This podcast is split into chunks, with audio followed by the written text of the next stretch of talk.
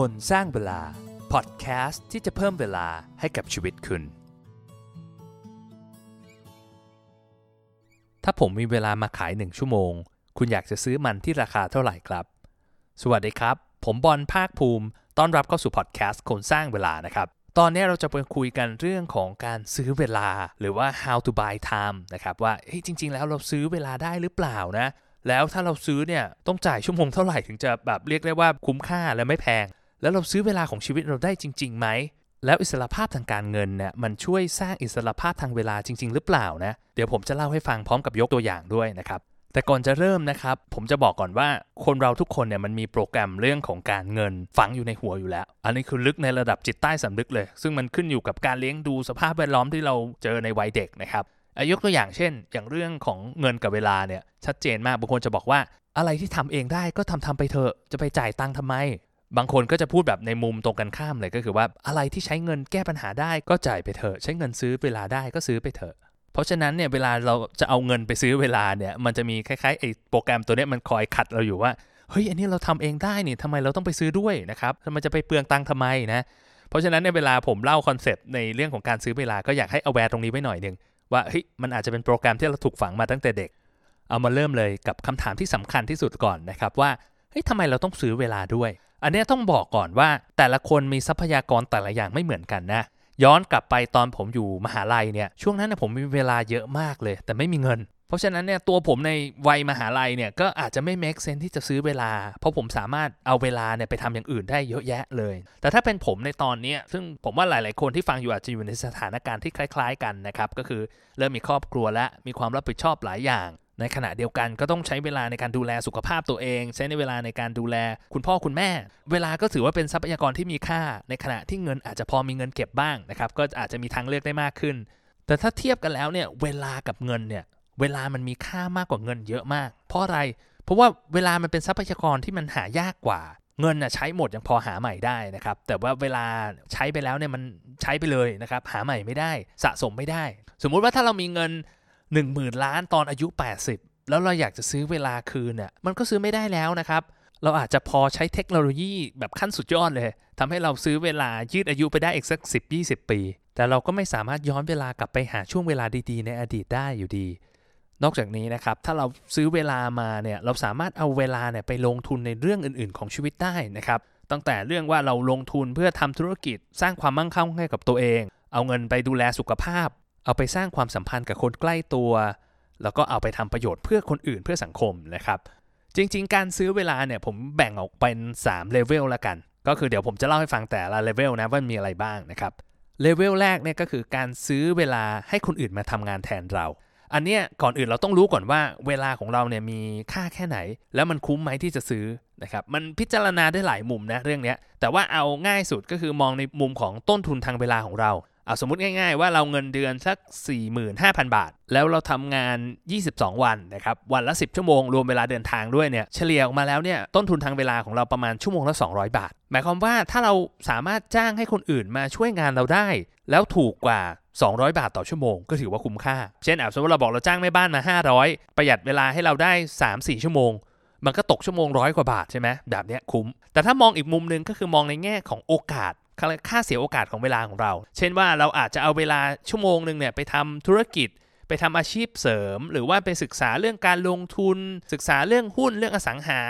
สร้างอิสรภาพทางการเงินของเรานะครับ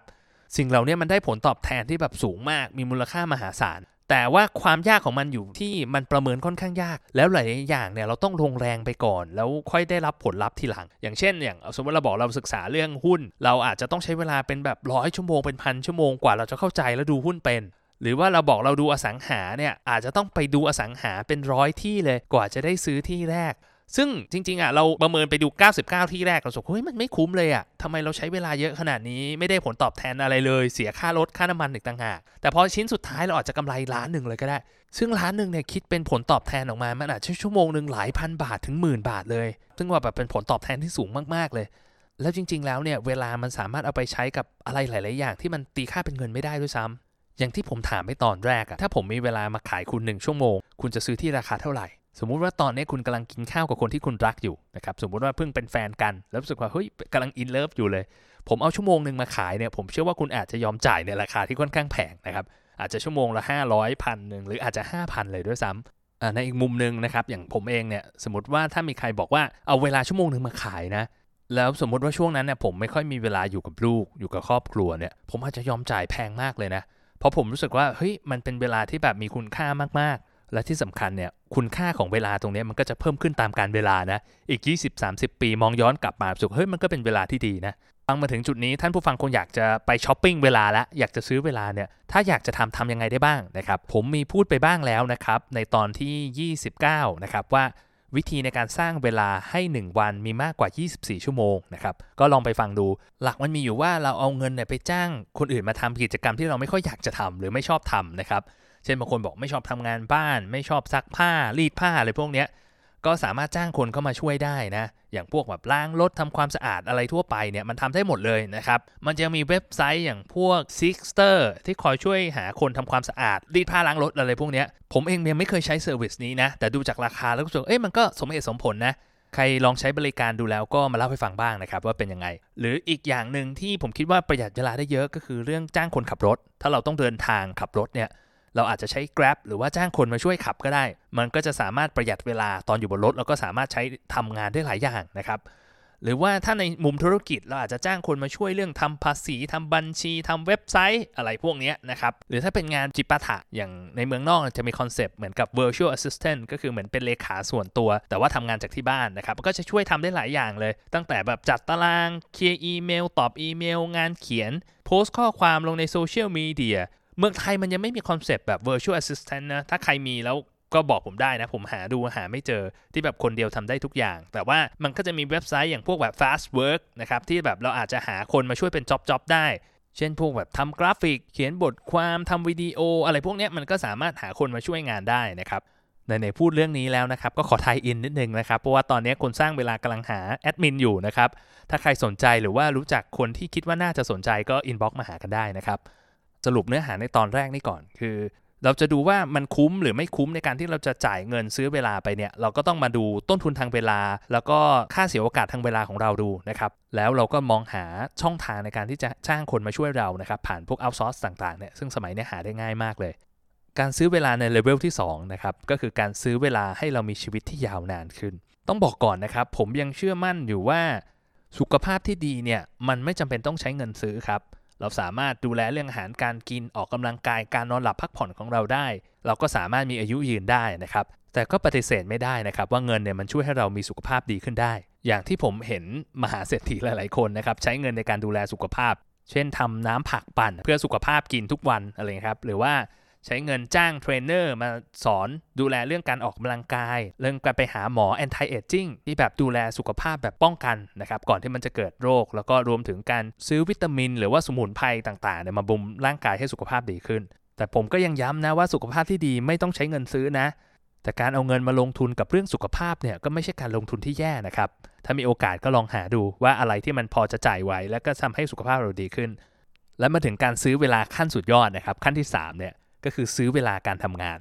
คนเราเนี่ยใช้เวลากับการทำงานไปเยอะมากนะครับ อย่างที่ผมบอกอะเดือนหนึ่งก็คืออย่างน้อย 200-300 ชั่วโมง ถ้าเราสามารถสะสมความมั่งคั่ง จนมีเงินมากพอทำให้เราไม่ต้องทำงานไปอีกตลอดชีวิตเนี่ยเราก็จะสามารถซื้อเวลาตรงนี้คืนมาได้นะครับ ยิ่งเราไปถึงจุดนี้เร็วเท่าไหร่เราก็ได้ซื้อเวลาคืนมาได้เร็วมากขึ้นเท่านั้น แน่นอนแหละว่ามันคงไม่เพอร์เฟกแบบว่าหูไม่ต้องทำงานเลยนะครับมันอาจจะต้องใช้เวลากับมันบ้าง แต่ว่าใช้เวลาน้อยลง แล้วก็ที่สำคัญคือเราสามารถเลือกงานที่เราอยากจะทำได้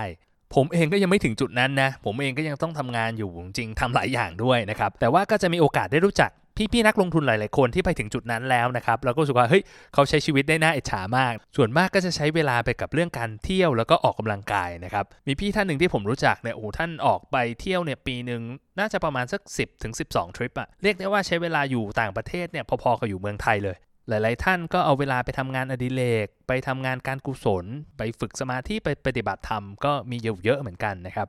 บางคนก็จะใช้เวลาไปกับครอบครัวนะครับแบบดูแลลูกเป็นคุณพ่อคุณแม่ฟูลไทม์ไปเลย แล้วก็ใช้เวลาในการแบบทำอาหารให้ลูกกิน พาลูกไปเที่ยวดูแลเขา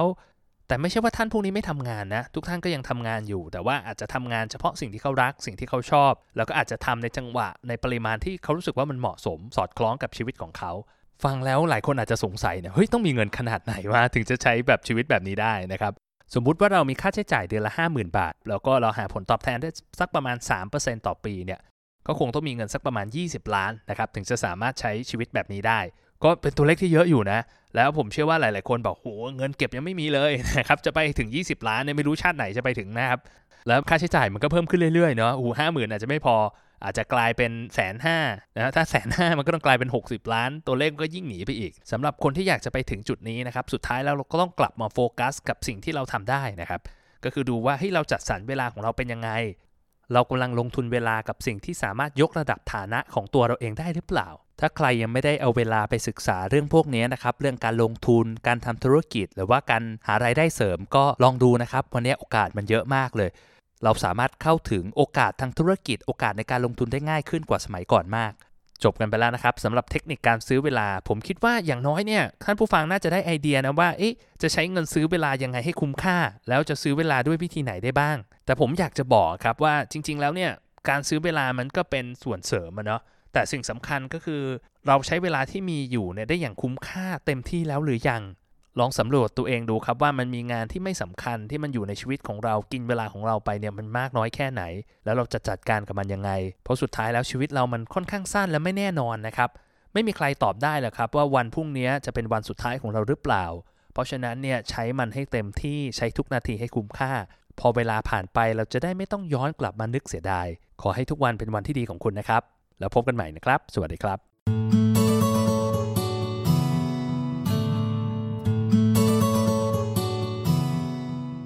คนสร้างเวลา พอดแคสต์ที่จะเพิ่มเวลาให้กับชีวิตคุณ